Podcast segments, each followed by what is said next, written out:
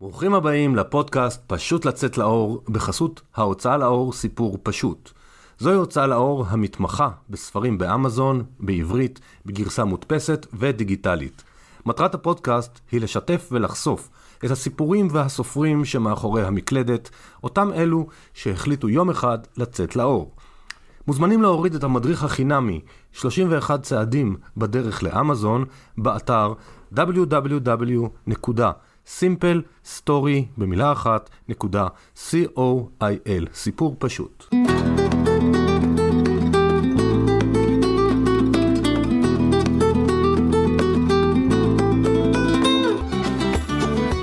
שלום לכולם, זה עמית, פרק נוסף בפודקאסט פשוט לצאת לאור. תודה רבה על המאזינים, תודה רבה על תגובות, רעיונות שאנחנו מקבלים. היום איתנו דורון ארז. דורון, שלום. שלום וברכה. דורון הוציא עד היום חמישה ספרי ילדים. יכול להיות שבשמה היום יהיה לנו טיפה בעיות, כי אנחנו בסוף יוני אלפיים ועשרים, עדיין קורונה, אז לא עושים את זה פנים אל פנים, אז אנחנו תלויים קצת ברשת האינטרנט. דורון כתב, כמו שאמרתי, חמישה ספרי ילדים, והשאלה הראשונה שרציתי לשאול אותך, אתה היום יש לך חברה של כל ציוד מחשבים ודברים כאלה, וכתבת שירים כשהיית ילד, והמון שנים היה פער בין זה שיצאת לאור. אז מתי יצאת פעם ראשונה, ולמה חיכית כל כך הרבה זמן? התהליך של להוציא לאור הוא דורש החלטה והתמדה שהם באמת יוצאים דופן, לפחות מבחינתי, זה היה צריך להיות משהו חריג שיגרום אה, אה, לפעילות הזאת שלי הוצאה לאור. גם כשאני החלטתי להוציא לאור, ובחרתי אפילו מאיירת, ונתתי לה לאייר את הספר, זה היה ב-אלפיים ועשר, רק אחרי שבע שנים קיבלתי את האיורים. זאת אומרת, גם השלב הראשוני של להחליט שאתה מוציא לאור, גם אחר כך לבחור אותה מהיירת, וגם לחתום איתה על הסכם, וגם אחר כך לחכות שבע שנים, ההתחלה שלי הייתה קשוחה מאוד. זה היה לא פשוט כל שנה להתקשר מחדש, להגיד לה שנה טובה ומה קורה עם הספר, ולהתקשר בדרך, וזה היה תהליך ארוך.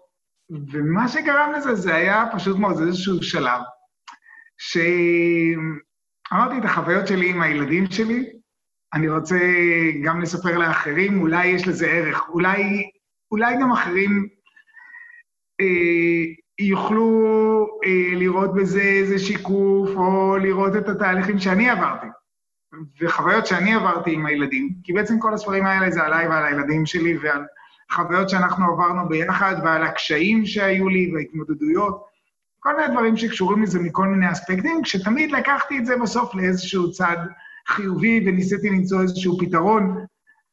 בחלק מהזמנים אני מצאתי פתרון עם הילדים עצמם, וניסינו לעשות את זה, וזה הצליח לנו מאוד, ואמרתי, זה שווה שיתוף עם אחרים. וחלק מהדברים זה היה לעבור דרך זה, ולצאת מהצד השני, מה שנקרא. אז, אז... אז אני רוצה לנסות, כאילו, אמרת פה כמה דברים שכל אחד בפני עצמו יכולים לדבר עליו שעה, אז, אבל בוא נתחיל עם, עם שאלה שתכננתי יותר מאוחר, אבל נקדים אותה. אז האם הילדים ממש מופיעים בספר? זאת אומרת, אם הם יקראו את זה, הם יזהו את עצמם, והם היו שותפים לכתיבה, או שאתה רק באסוציאציה שלך דמיינת אירועים עם הילדים, ואותם כתבת? זה היה מאוד פשוט. כשקראו האירועים, אני ישבתי וכתבתי על דף נייר, ושמתי אותו בגרב. אני אתן לך דוגמה, סיפור עם הילדה, שאבא שלה כל הזמן מדבר בטלפון על היד, בסוגריים אתה יכול לרשום, זה אני. הבת שלי קוראת אותו היום, והיא אומרת, זה הסיפור עליי. זה הסיפור עליי, שאבא שלי כל הזמן דיבר בטלפון על היד, וזה הסיפור מהחיים שלי. היא מזהה מיד את הסיפור הזה. כשאני כתבתי אותו, אני כתבתי אותו, כי אני הרגשתי שיש כאן בעיה. אני פשוט נתתי שירות, ונתתי תמיכה. וכשאתה נותן תמיכה, אין שעה מסוימת שבדרך כלל התמיכה נגמרת, במיוחד שאתה עם אה, אה, חברה משפחתית או עסק משפחתי כזה, שאתה ימקש בקשר מיוחד עם הלקוחות, אתה עוזר להם בכל שעה שאתה צריך, שהם צריכים, ו... ואז נוצרת מין סיטואציה, שהעבודה לא נגמרת, גם במהלך היום, היא גולשת להמשך היום, והיא גם uh, משתתפת איתך, עם החיים שלך, עם הילדים, עם האישה. אני זוכר טיולים שאנחנו עשינו בחופשות, בכל המועד, שאני פשוט הייתי הולך במהלך הטיול עם כל המשפחה ועם משפחות אחרות, והייתי מדבר בטלפון עם אנשים, ורק כשהיינו נכנסים לתוך הוואדי עמוק ולא הייתה קליטה, הייתי פתאום עם כולם. אבל זה היה מצחיק לראות את, ה, את השינוי שהטלפון הנייד יצר בחיים לטוב ולרע. כן, כן, אנחנו באותו דור, אנחנו מוכרת הבעיה. אז השאלה, הילדים, הילדים או הבת זו או משהו, הם גם היו שותפי הכתיבה, או הם פשוט אה, קיבלו בסוף ספר ו... אה, הנה אני. זאת אומרת, השאלה, אני... השאלה היא כזאת, האם הפכת את זה לחוויה משפחתית, את כל תהליך הכתיבה, או שאתה, זה היה משהו שלך כזה אישי עם עצמך? אני ישבתי וכתבתי על דף, וכתבתי את זה בקצרה, וכמה מילים, וסיפרתי להם על זה שיש סיפור כזה, וסיפרתי להם את הסיפור, ושאלתי אותם, והם ענו, וזה נכנס למגירה, ונשאר שם.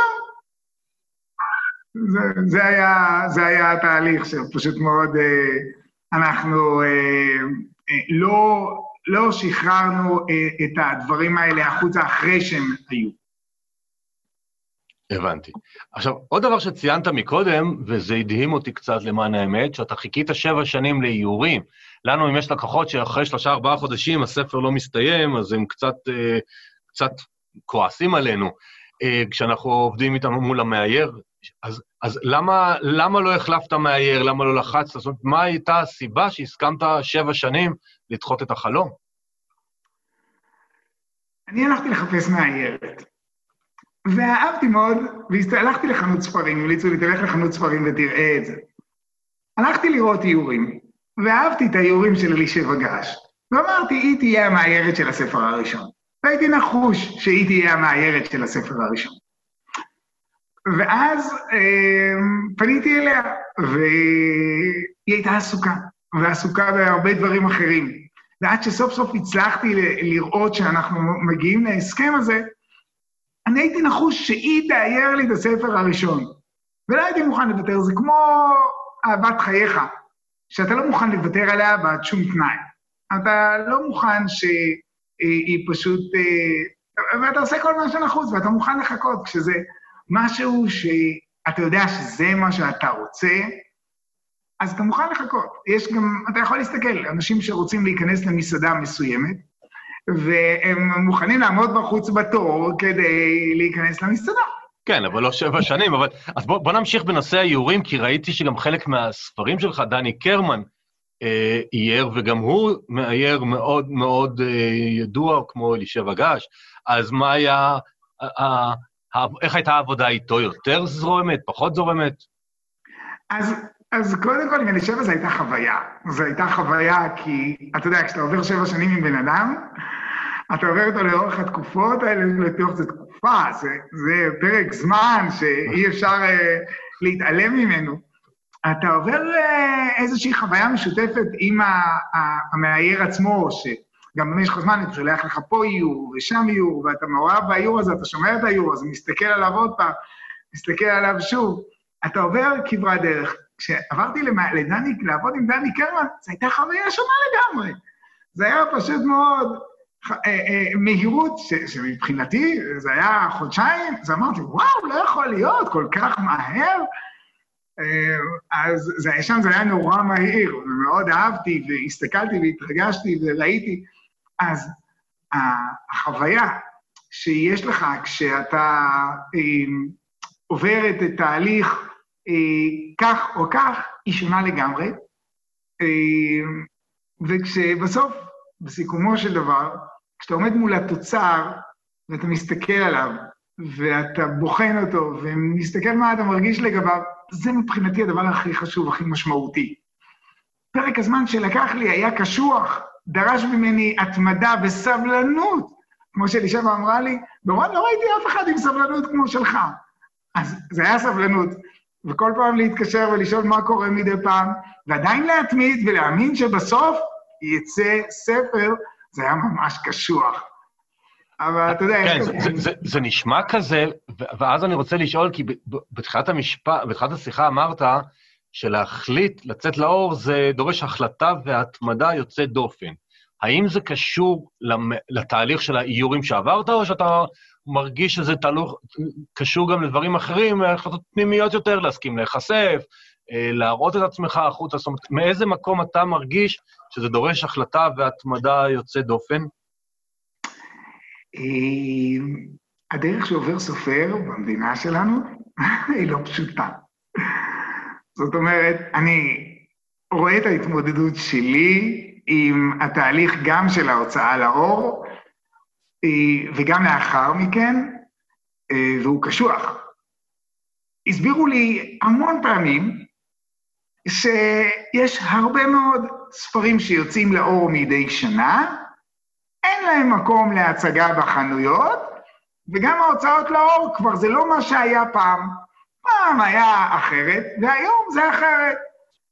והסבירו לי שאוקיי, אתה רוצה להוציא ספר, אבל אנחנו לא ממש בעניין.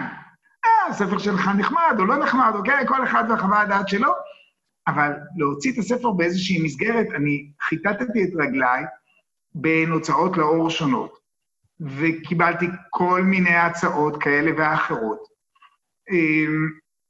אבל היה, היה מדובר... גם בסכומי כסף שלא נראו לי הגיוניים, וגם בתהליכים שבסופם אתה יוצא במצב של רק, אני לפחות ראיתי מנקודת המבט שלי, של במקום שזה יהיה ווין ווין, קשה היה לראות את הווין של הצד של מי שכתב. ו... ולכן אני החלטתי שאת המסע הזה, אני בהתייעצות עם אנשים ו... הרבה אנשים עזרו לי לאורך הדרך, אבל המון, המון אנשים טובים, שבלי העזרה שלהם זה לא היה קורה, וגם היו אנשים אחרים שכמעט גרמו לי להרגיש רע עם זה, שאני ראיתי להם את מה שכתבתי, והם אמרו לי זה לא ראוי לשום דבר, וזה קרה לי די בהתחלה, שראיתי את הספר הראשון, אז אמרו לי, דווקא... אנשים שהערכתי שזה לא שווה כלום. כן, זה בכלל דילמה כמו יצירת אומנות, מכל יצירת אומנות, זאת אומרת, גם ציורים וגם זה. מי קובע מה כן, מה לא? האם אותה תמונה במוזיאון עם שני פסים אדומים, זה יצירת אומנות או לא יצירת אומנות? ובספרים זה ידוע שלכל אחד יש מה להגיד. נכון, אבל תראה, זה בכל שלב בחיים שלי, אני פגשתי אנשים...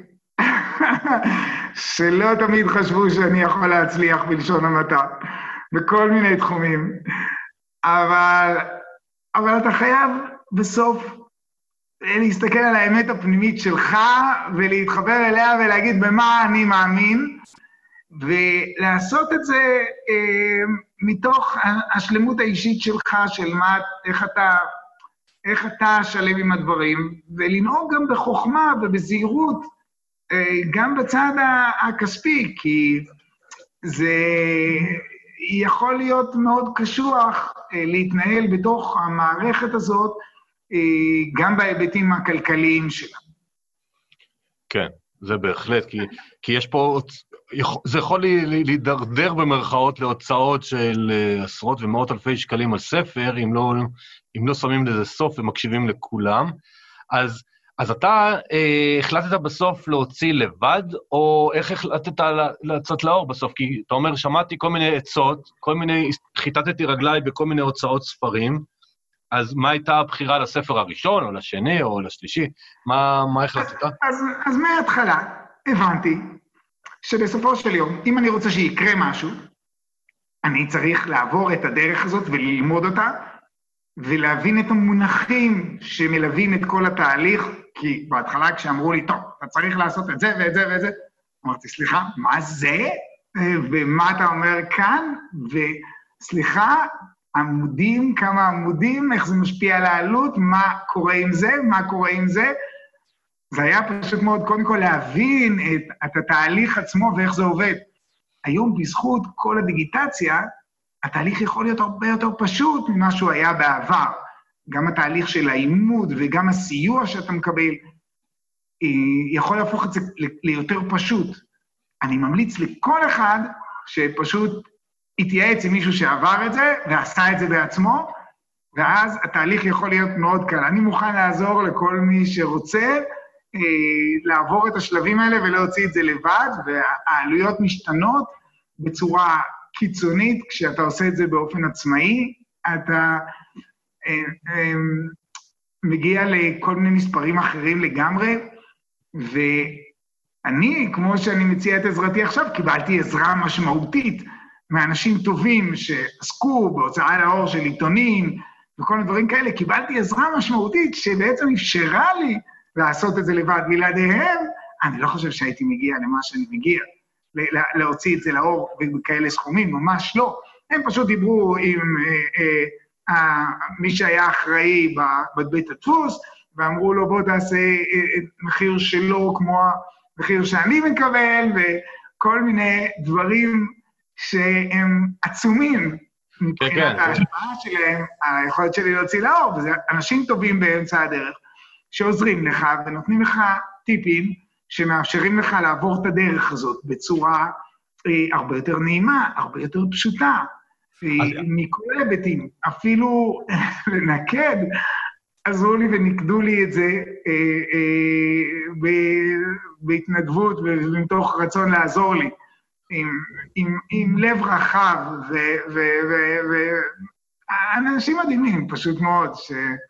לא, אנשים אוהבים לעזור, אם כל עוד זה אפשרי, אבל אם אני אשאל אותך, לא על הספרים הראשונים, אלא הספר הרביעי או החמישי, אז איזה, סתם כאילו, אחרי שהיה לך כבר ניסיון, אז מה היו השלבים היותר קשים דווקא? עוד מעט לדבר על, על הטוב, אבל מה גם ברביעי וגם בחמישי עוד היה לך קשה, אתה מרגיש בתהליך?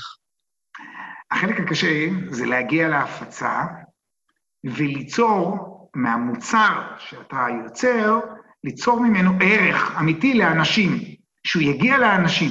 זה היה החלק שנשאר קשוח, ועדיין לא פוצח לגמרי על ידי. כי אתה יכול ליצור יצירה, ואף אחד לא יראה אותה, ואף אחד לא ידע עליה גם. ובתהליך הזה, כשאתה יוצר, אז אתה יכול להיות עם אלה ספרים אצלך בחדר עבודה, והם יהיו אצלך בחדר עבודה. ואתה יכול לעמוד בדוכן, ולהציג את זה לאנשים, ולעשות כל מיני דברים, ואתה מגיע לכמות מסוימת של אנשים, שהיא די מוגבלת יחסית ל... ל, ל, לרצון שלך להביא את זה לשיהיה בעל ערך למישהו. כי כל הסיפוק בכל התהליך כולו הוא בסופו של דבר, כשמישהו אומר לך, תקשיב, הילד שלך, הילד שלי מביא את הספר שלך כל ערב שאני אקרא לו. הוא אוהב את זה בטירוף, הוא מתחבר לדמות בסיפור, בשבילו זה הגיבור שלו. זה דבר שממלא אותך ואומר לך, רק בשביל זה אני עשיתי את זה. שום דבר אחר לא. עם איזשהו ילד, הספר שלך, הוא בעל ערך עבורו. יש ילדים שהם לא אוהבים את הסיפורים שלי, וזה על הכיפה. אבל יש, יש ילדים שממש אוהבים את הסיפורים שלי, וזה הערך האמיתי שאתה בסופו של דבר מקבל מכל התהליך. בשביל זה עשית את הדרך. אתה יודע, אתה אומר בשביל הרגע הזה. אבל אם הספרים נמצאים אצלך בחדר, בערימה, או נמצאים אצל המפיץ בערימה, ובחנויות נמכר אולי ספר אחד בחודש, או משהו כזה, כי יש שם שלושת אלפים כותרים חדשים שיוצאים כל שנה, ואתה בכלל לא נמצא על המדף המרכזי, וגם כשאתה נמצא שם יש כזה, כזה היצע גדול שמשתנה מאוד מהר, אז, אז קשה מאוד להגיע גם אל האנשים שהיית רוצה שיגיעו אליהם. אז, אז או שאתה מקדיש את החיים שלך, ואומר, אני מעכשיו כל יום מסתובב ומציג את הספרים שלי בחנויות, או עושה פעולות כאלה וכאלה, אבל אם החיים שלך מורכבים מכמה תחומים שאתה עוסק בהם, אתה צריך לבחור, איך אתה רוצה, מה אתה רוצה לקדם וכמה ואיזה אחוז לתת לו בחיים שלך. לא, ברור, ברור, אנחנו מדברים בפודקאסט הזה עם אנשים שזה לא, הם לא סופרים במשרה מלאה, אלא זה איזשהו תחביב או השלמה, או למלא את נפשם. אז, אז איזה ערוצי, בהמשך למה שתיארת, ואני מסכים איתך שבסוף להגיע לקוראים זה תמיד האתגר בכל מוצר כדרך אגב, אז איזה ערוצי שיווק או מכירה או יצירתיות להגעה לקוראים מצאת לך? אני יודע שיש לך אתר, אני יודע שהספרים שלך גם בעברית, חוץ מהאתר האישי שלך, מה, מה עוד אה, מצאת שעובד עבורך? קשה לי להגיד לך שמצאתי משהו שסופית מצאתי את הדרך... לא, מה אתה מנסה? לא אם פיצחת עד הסוף, אף אחד לא מפצח עד הסוף, אבל איזה עבודים ניסית, מה שאתה מרגיש שזה עובד לך בינתיים? אז תראה, אני הצלחתי, בתחילת הדרך היה מאוד קשה להגיע גם לחנויות, כי אני התחלתי מהחנויות, אני האמנתי שבחנויות בארץ, אם הספר יוצג, הוא יבוא לידיעת אנשים, ואנשים פשוט יקנו אותו. וכשהגעתי להפצות של סטימצקי וצומת ספרים, פשוט אני הלכתי באופן פיזי להפצות. הלכתי ודרכתי בסטימצקי בהנהלה, והלכתי והגעתי לצומת ספרים להנהלה, וביקרתי אותם כמה פעמים, והראיתי להם את הספרים במקום, וחיכיתי להיפגש עם מי שמנהל שם, ופגשתי אותם והראיתי להם, ואחרי המפגשים האלה, אה, הצלחתי להגיע למצב שכל ספר שאני מוציא, יש ביקוש אה, מה, מהרשתות אה, לקחת אותו ולהפיץ אותו. ו, וה, וזה מבחינתי הצלחה עצומה. נכון. הצלחה עצומה שהיא הייתה קשוחה בתחילת הדרך.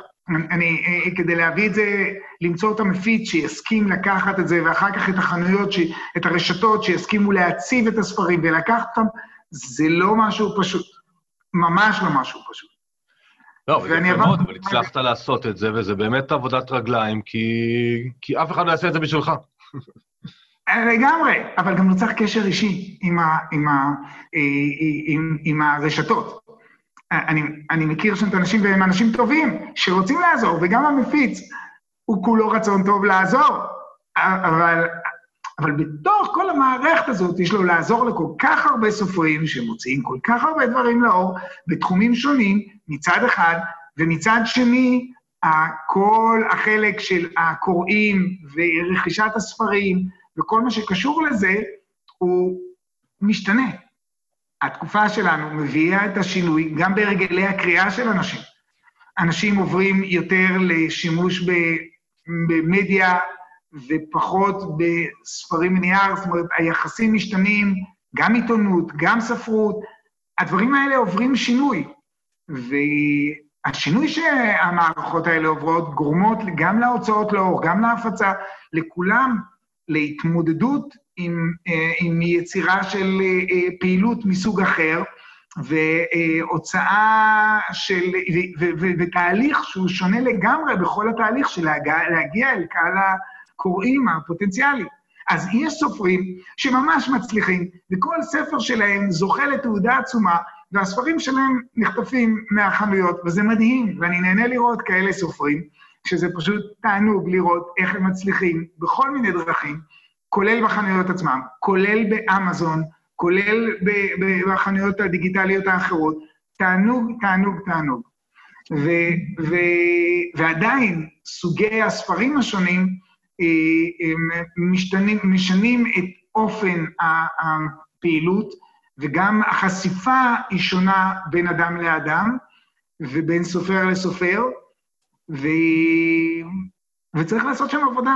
לא, זה בטוח. עכשיו, הזכרת ככה, כדרך אגב, שהעולם משתנה ליותר דיגיטציה, והזכרת גם את אמזון. אתה בחרת להיות שם באמזון? כן, אני בחרתי להיות שם. למה? כי אני פשוט בחנתי כל אפשרות שיש, כדי לראות, כדי למצוא בדרך בחיפושים שלי, של... איך, איך לקדם את הספרים, איך להביא אותם לידיעת אנשים, איך להביא אותם לידיעת אנשים שזה יכול להיות בעל ערך עבורם, איך להביא את זה לידיעת אנשים שחושבים שזה טוב, שזה אמיתי, שזה יכול לעזור, שזה באמת בעל ערך. אז במסע הזה אני עשיתי כל מיני פעולות. אחד, לקחתי יחסי ציבור, שיעשו יחסי ציבור, ואני הופעתי בתוכניות טלוויזיה וגם בתוכניות רדיו כאלה ואחרות, כל מיני דברים ניסיתי, כדי להביא לידיעת הציבור את המוצר שאני יצרתי. ועדיין, בתוך כל הפעילות הזאת, היו הצלחות נקודתיות, אבל לא הייתה פריצת דרך.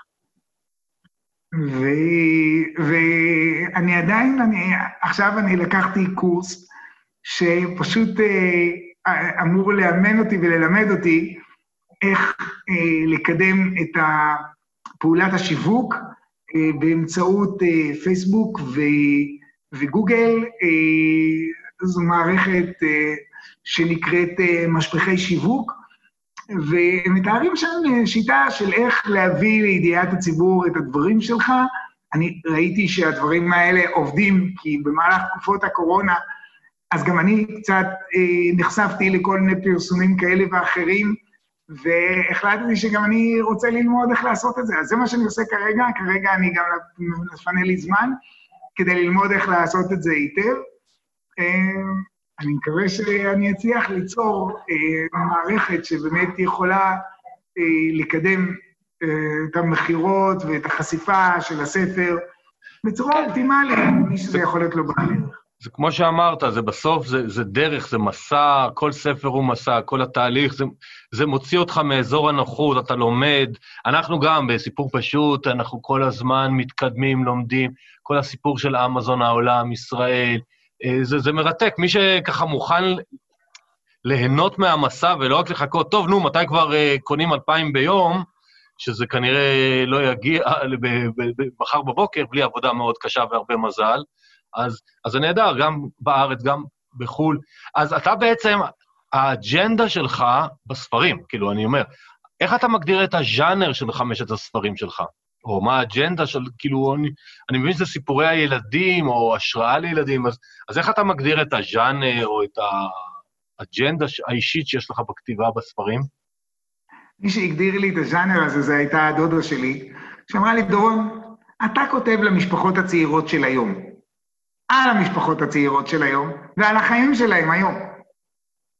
זה לא סיפור שממנו, זה סיפור על החיים שלהם, הסיפור על החיים של הילדים, וסיפור על, ה, על מה שהילדים עוברים בתוך החיים המודרניים האלה, משולבי טכנולוגיה, עמוסים בעבודה קשה של המשפחות ושל ההורים, וכל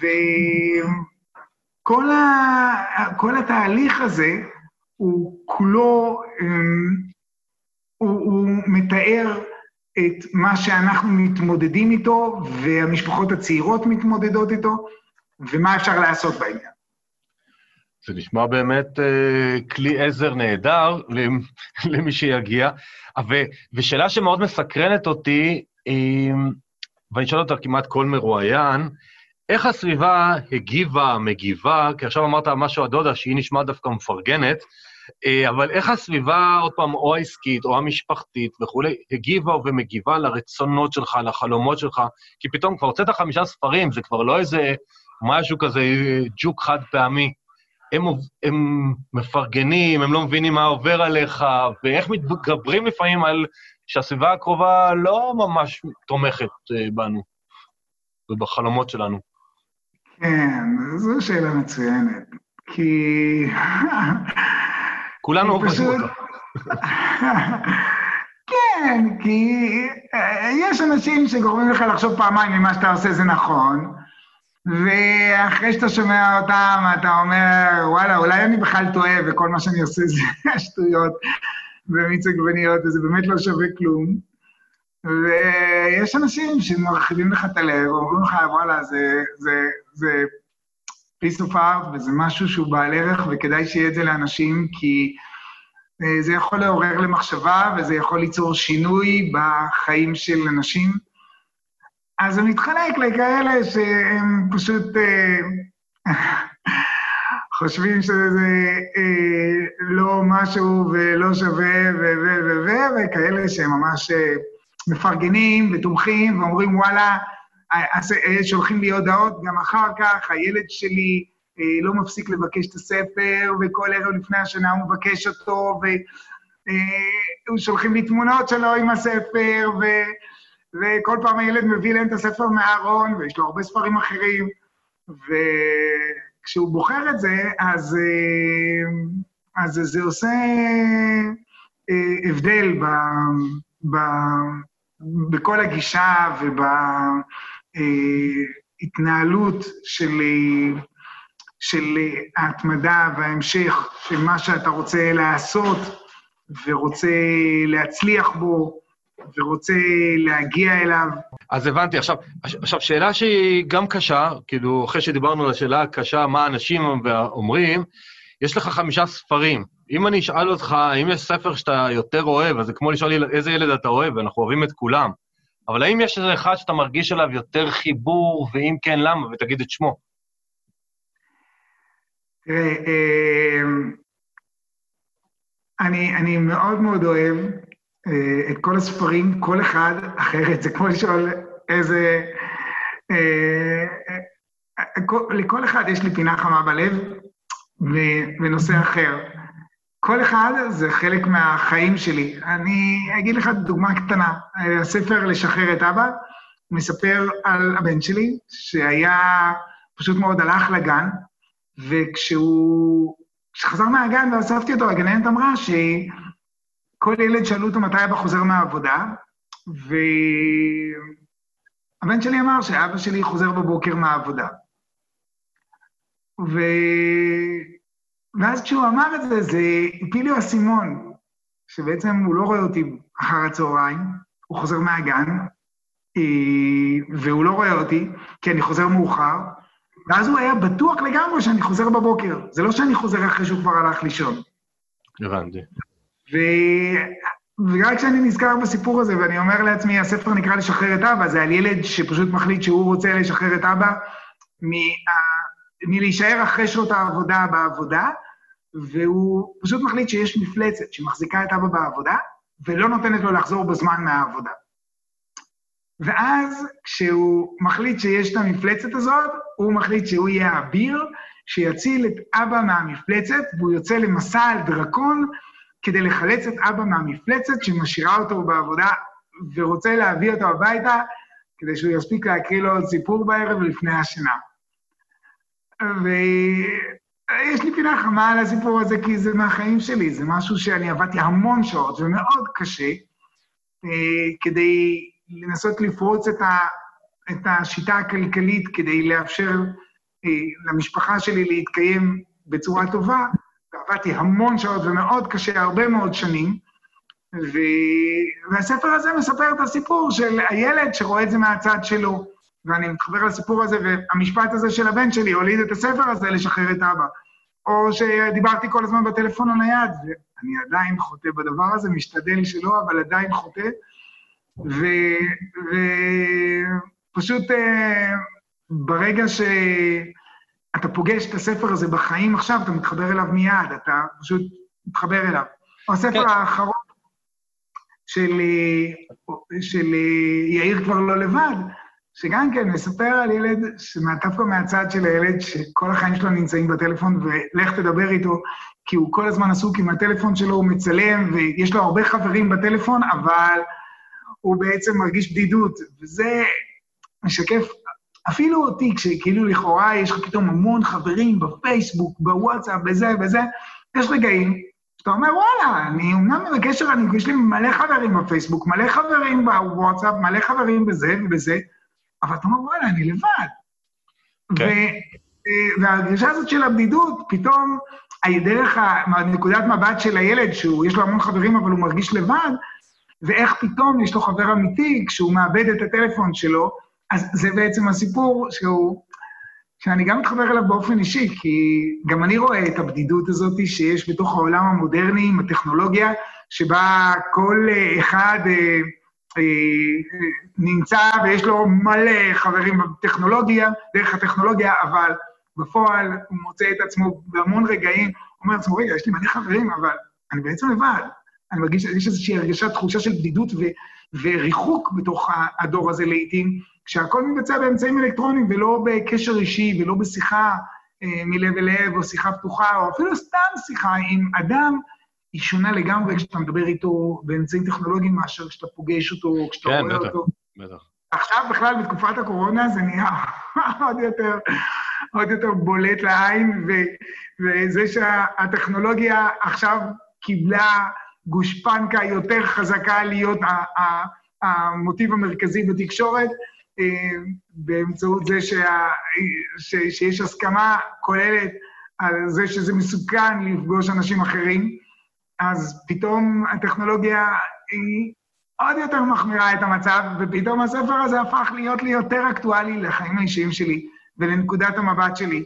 זה פתאום היה, זה, זה משהו שאני קורא אותו ואני נהנה, כי אני אומר, זה משהו שהוא אמיתי לכל הדור שלנו, התחושה של הבדידות, כשיש לך את כל האמצעים הטכנולוגיים האלה. ובמיוחד אני רואה את זה גם אצל ילדים, ש, שחווים את זה דרך הטכנולוגיה, שנכנסה להם לתוך החיים כחלק מהחיים שלהם, כי זה העולם שלתוכו הם נולדו. כן, כי גם ההורים לפעמים זה נוח להם, לתת להם טכנולוגיה, כדי שהם יהיו עסוקים בטכנולוגיה של עצמם.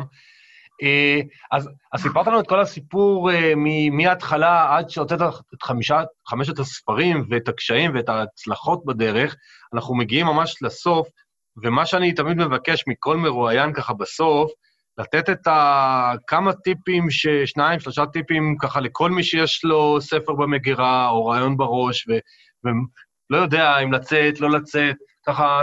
אולי דיברת על זה, אולי לא, אבל אם אתה מוכן איזה שתיים, שלושה טיפים, שתיים, שלושה טיפים כזה, לשתף, להציע. קודם כל, אל תוותרו. זה, זה, זה הדבר הראשון. ולא משנה מה האחרים אומרים, תלכו עם האמת שלכם. תלכו, אתם מאמינים שאתם, שזה יכול להיות בעל ערך, שזה אמיתי, שזה יכול לעזור לאנשים אחרים. ללכת עם האמת שלך ולהתמיד איתה, ולפעול, כי בסוף יש לנו כאן זמן מאוד קצר על פני כדור הארץ, יש לנו מאה ועשרים שנה לכל אחד, ובמאה ועשרים שנה האלה, זה לא משנה כמה כסף אספת, כי בסוף אתה לא לוקח מכאן כלום, וזה לא משנה, הרבה דברים לא ממש משנים, כשמסתכלים על זה מהנקודת מבט הזו, מה שבאמת חשוב, זה אם היית בעל ערך ועזרת לאנשים אחרים, אז... אז היית פה ועשית משהו, ולכן אני, מה שאני יכול לעזור ולעשות, אז אני תמיד עוזר, ואם מישהו צריך עזרה או משהו בלהוציא את זה, אז המסלול שאני עברתי כבר הפך לי את זה למין משהו יותר פשוט, אני מוכן לעזור לכל אחד שרוצה לעבור את המסלול הזה והדרך הזאת, כדי לעזור לו להוציא מה שיש, וגם... כשאני אסיים לפצח את הדרך איך להביא את זה לידיעת אנשים, אז אני אשמח לעזור גם לאנשים, אחרי שאני אסיים לפצח את השיטה, אז אני אשמח לעזור לאנשים גם כן לעשות את זה, אבל בגדול, תלכו עם החלומות שלכם, אל תוותרו עליהם, תהיו, תהיו בשביל, תה, כן, תהיו בשביל אחרים, ותראו שאתם יכולים להיות... אה, בעלי ערך עבורם, ואם כן, אז יאללה, בואו נעשה את זה ביחד. מעולה, מעולה.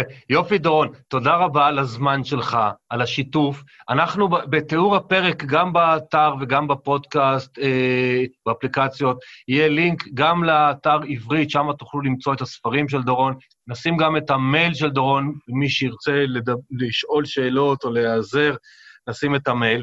תודה רבה דורון על הזמן שלך ועל השקיפות והפתיחות, היה מרתק. בשמחה.